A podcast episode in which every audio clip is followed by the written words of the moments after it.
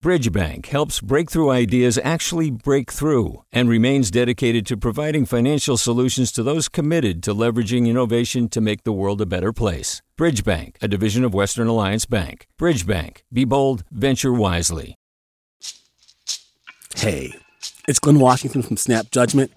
And if you love what you're hearing, and I know you love what you're hearing, please consider becoming a KQED member.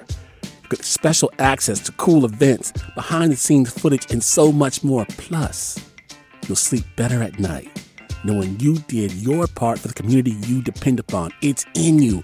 Please be in it. Visit donate.kqed.org slash podcasts to sign up now. That's podcast with an S. Thanks. From KQED. San Francisco's public defender Jeff Adachi died suddenly Friday night.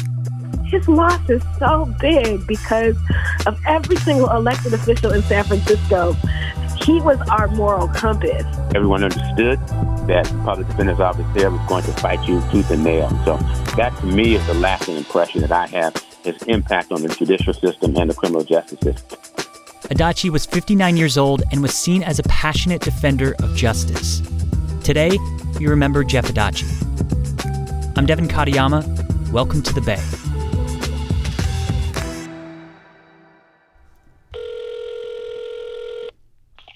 Hey, Devin. Hey, Scott, what's going on? Thanks for speaking with me over the weekend. Appreciate it.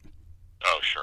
Scott Shafer is senior politics editor for KQED, and he also hosts the Political Breakdown podcast, which ran a special on Jeff Adachi Sunday night.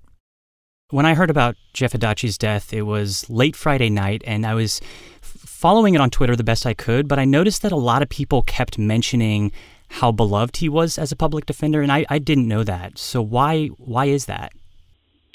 I think Devin, it was his tenacity and his just real unwavering uh, belief in justice and the fact that uh, we should have a justice system where everyone gets good representation, whether they can afford it or not. Uh, I think he was a, a mentor to a lot of younger attorneys in the office. He had uh, a lot of integrity. He wasn't afraid to pick fights, and I don't mean like just for the sake of a fight, but to take on an issue where he felt uh, someone needed to speak up. Well, that, that's an interesting point because um, on this podcast, we often talk about how politicians in the Bay Area either choose to or are pressured to do their job a certain progressive or liberal way. What did that look like for a public defender like Adachi? The one thing to know is that San Francisco is the only county in California that has an elected public defender. Jeff Adachi was elected uh, five times and uh, had just been sworn in, in fact, in January. And that gave him a kind of independence. Um, that someone who was appointed and say accountable to the mayor or the board of supervisors uh, wouldn't have. The only person who could fire Jeff Adachi were the voters, and they reelected him time and time again without any opposition. No one even ran against him. Hmm. What are some of the uh, key cases that you think he took on that either shaped San Francisco into what it is now or, or will in the future? Well, he really took on the police department on a number of occasions, uh, and one of which was when there were some racist and homophobic texts that had come to light. That happened in 2015. Adachi had his office review past arrest records to see if any of them had been tainted by police bias. So far, more than a dozen criminal cases against people arrested by officers involved in the text message scandal have been dismissed. He really pushed to uh, have those officers investigated and punished. He pushed the Attorney General, who at the time was Kamala Harris, to investigate police shootings uh, in a way that she at the time seemed unwilling to do. Uh, and then there were cases that, you know, probably the most recent one was the uh, undocumented immigrant who uh, had shot and killed Kate Steinle as she was walking on the pier in San Francisco with her father. That right. case became a cause celeb uh, with President Trump and others trying to politicize it. Yeah. Um, and he, his office, uh, you know, he oversaw the defense of that man who was acquitted of first degree murder. Yeah. Well, I know you spoke with Jeff Adachi along with our uh, political correspondent Marisa Lagos on Political Breakdowns podcast. So I want to play that because y'all really got into where he was coming from and how he approached the job as a public defender. So Scott, thank you very much for for having some time with us this weekend. Yeah, anytime, Devin. Here's the segment on Political Breakdown with Jeff Adachi that aired last month.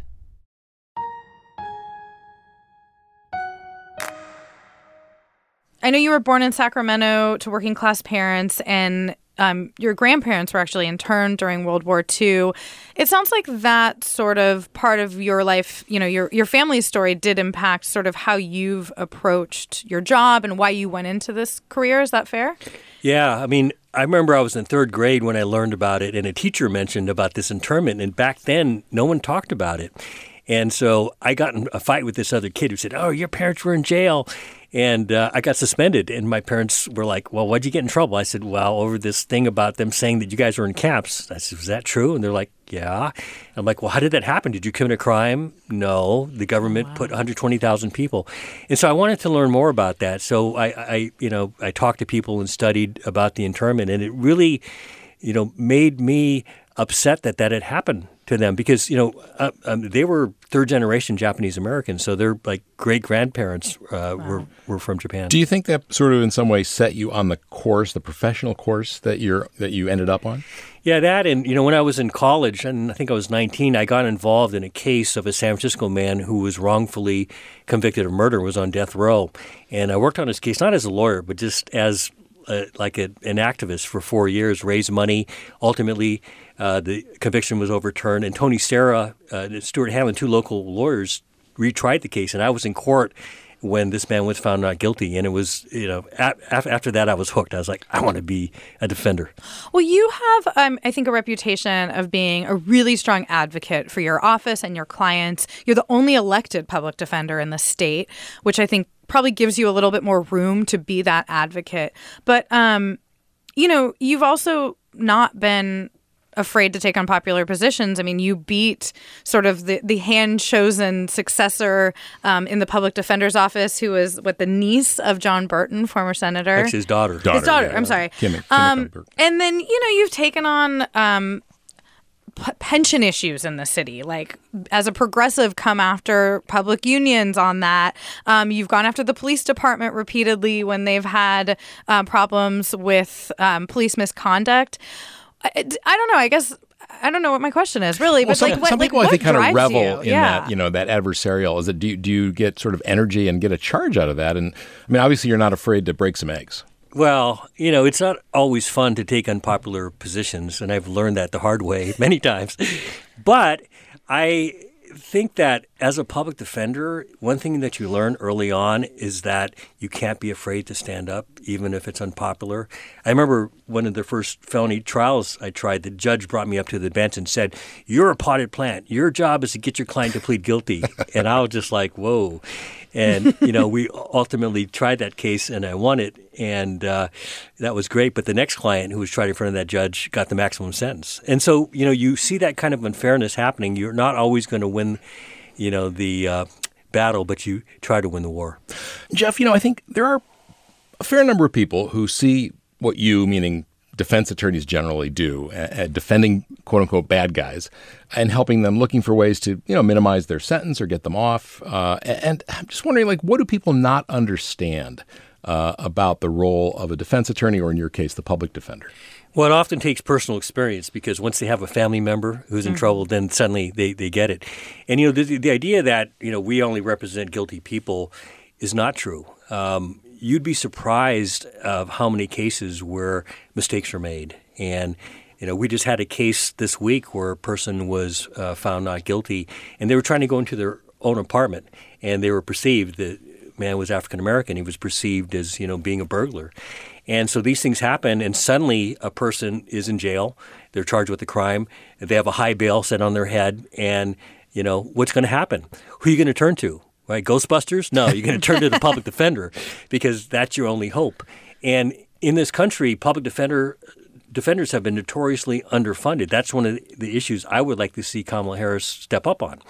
And uh, because if you don't have a strong, well-funded public defender's office, if you have a public defender who's got 500 felony cases at a time, what kind of justice is she going to get?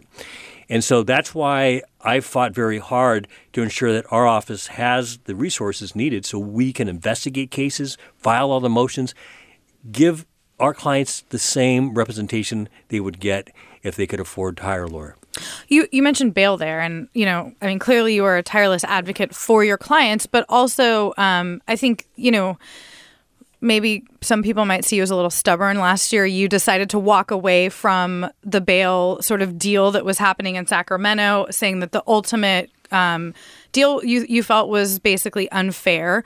Um, it gives a lot more power to judges to decide who will get out and and who won't. I'm just curious, like what in a situation like that when it's when it's a conversation over you know ending a system that people like you see as inherently unjust and maybe creating one that isn't perfect like do you feel at all like you made the perfect the enemy of the good there or was it worth it to well, I still away? support bail reform in SB 10 right now. There's a um, Referendum. Referendum. It's on right, hold, It's going to be yeah. on 2020. you're going to oppose Where the that's going to be decided. Um, my position is going to be that we need the bail reform that's in SB 10. However, we need to improve on that. In our office uh, really sort of started this whole ball rolling in California with the Humphrey case. This was a case involving a man who had a $600,000 bail set, and we appealed it twice to the Court of Appeals. And lo and behold, the Court of Appeals said that bail is unjust. And so we're going to be litigating this case in front of the California Supreme Court. So that's going to determine a lot of parameters of the new law. But the reason I opposed the law is because it gave too much power to the judges by replacing the bail system with something called preventive detention, which essentially allows judges to keep somebody in custody uh, if they feel that they're a danger. I wonder if uh, you have uh, in your, in the in the success of, of getting a defendant off for one reason or another, not guilty uh, verdict. Um, have you been worried about that person walking out of the courtroom because you thought, even though they got off, they could be a threat to public safety? No. And, you know, people always ask that question. They say, well, what's it like to represent somebody that's guilty? Often you don't know. I'm not saying they're guilty. I'm just saying, eh, you know, I'm a little nervous. Maybe Yeah. maybe there's a technicality or something, and they they really weren't guilty, you know, by the standards that are are in front of you. But you know, you may be worried about they committing another crime. Yeah, I mean, you know, that could happen. I mean, you could represent set, represent somebody for driving with a suspended license, and they can go out and get in a car and kill somebody. Is that your fault that that happened? It's our job to make sure that an individual's constitutional rights and their choice to fight their case or not fight their case is respected. And it's no different than if you're going in to, to buy something. You'd want to make sure that you got the best outcome possible. And a lot of cases are overcharged. So maybe you committed an assault, but lo and behold, you're charged with attempted murder. Oh, what are you going to do? Well, you're going to have to have a lawyer who's going to be able to litigate that case. And overcharging is one of the biggest problems that I see in our system is that people are charged with a crime that the evidence does not support. And you'd be surprised how many cases are thrown out at a preliminary hearing because it's not supported by probable cause. 10 seconds. Do you think that with all the reforms we've seen and a lot of the sentencing changes in the legislature, that that pendulum, pendulum of power is swinging a little bit away from prosecutors? Yeah, I never thought I'd see it in my lifetime, but it's happening now, and it's going to be a big issue in this presidential debate, I think. That's San Francisco public defender Jeff Adachi, who died suddenly Friday night. Adachi was speaking with Marisa Lagos and Scott Shafer of KQED's politics team and hosts of the Political Breakdown podcast. They actually hosted a special Sunday night on Adachi's life, which can be found on Political Breakdown wherever you get your podcasts. You can also find a link to the show in our episode notes. The San Francisco Medical Examiner's Office is conducting an autopsy soon. Mayor London Breed will need to appoint an interim public defender who will serve until the next election. City Attorney Matt Gonzalez will lead the office for now. I'm Devin Katayama. That's it for the Bay. Talk to you Wednesday. Hi, it's Terry Gross, the host of Fresh Air. We bring you in depth, long form interviews with actors, directors, musicians, authors, journalists, and more. Listen to our Peabody Award winning Fresh Air podcast from WHYY and NPR. Hey, it's Avery Trufelman, host of Articles of Interest. And I've got to say, I've been a fan of KQED ever since I was a little kid and I would come out to San Francisco to visit my grandma. It was just what we'd always turn on every time we got in the car, every time we were making dinner and turning on the radio. It was always KQED. And then over the years, I've become a massive fan of KQED podcasts because this is local reporting at its best. These are answers to questions you've always wanted to know, interviews with exciting, unusual voices, necessary journalism, all told with love and care and artistry. And did you know that a majority of KQED's funding actually comes from members? It's just people like you and me supporting the programs they love, while also getting access to cool events, behind the scenes footage, and so much more. If you want to sign up and be a part of this amazing community, visit donate.kqed.org slash podcasts to become a member today. That's podcasts with an S. Thank you for listening and thank you for your support.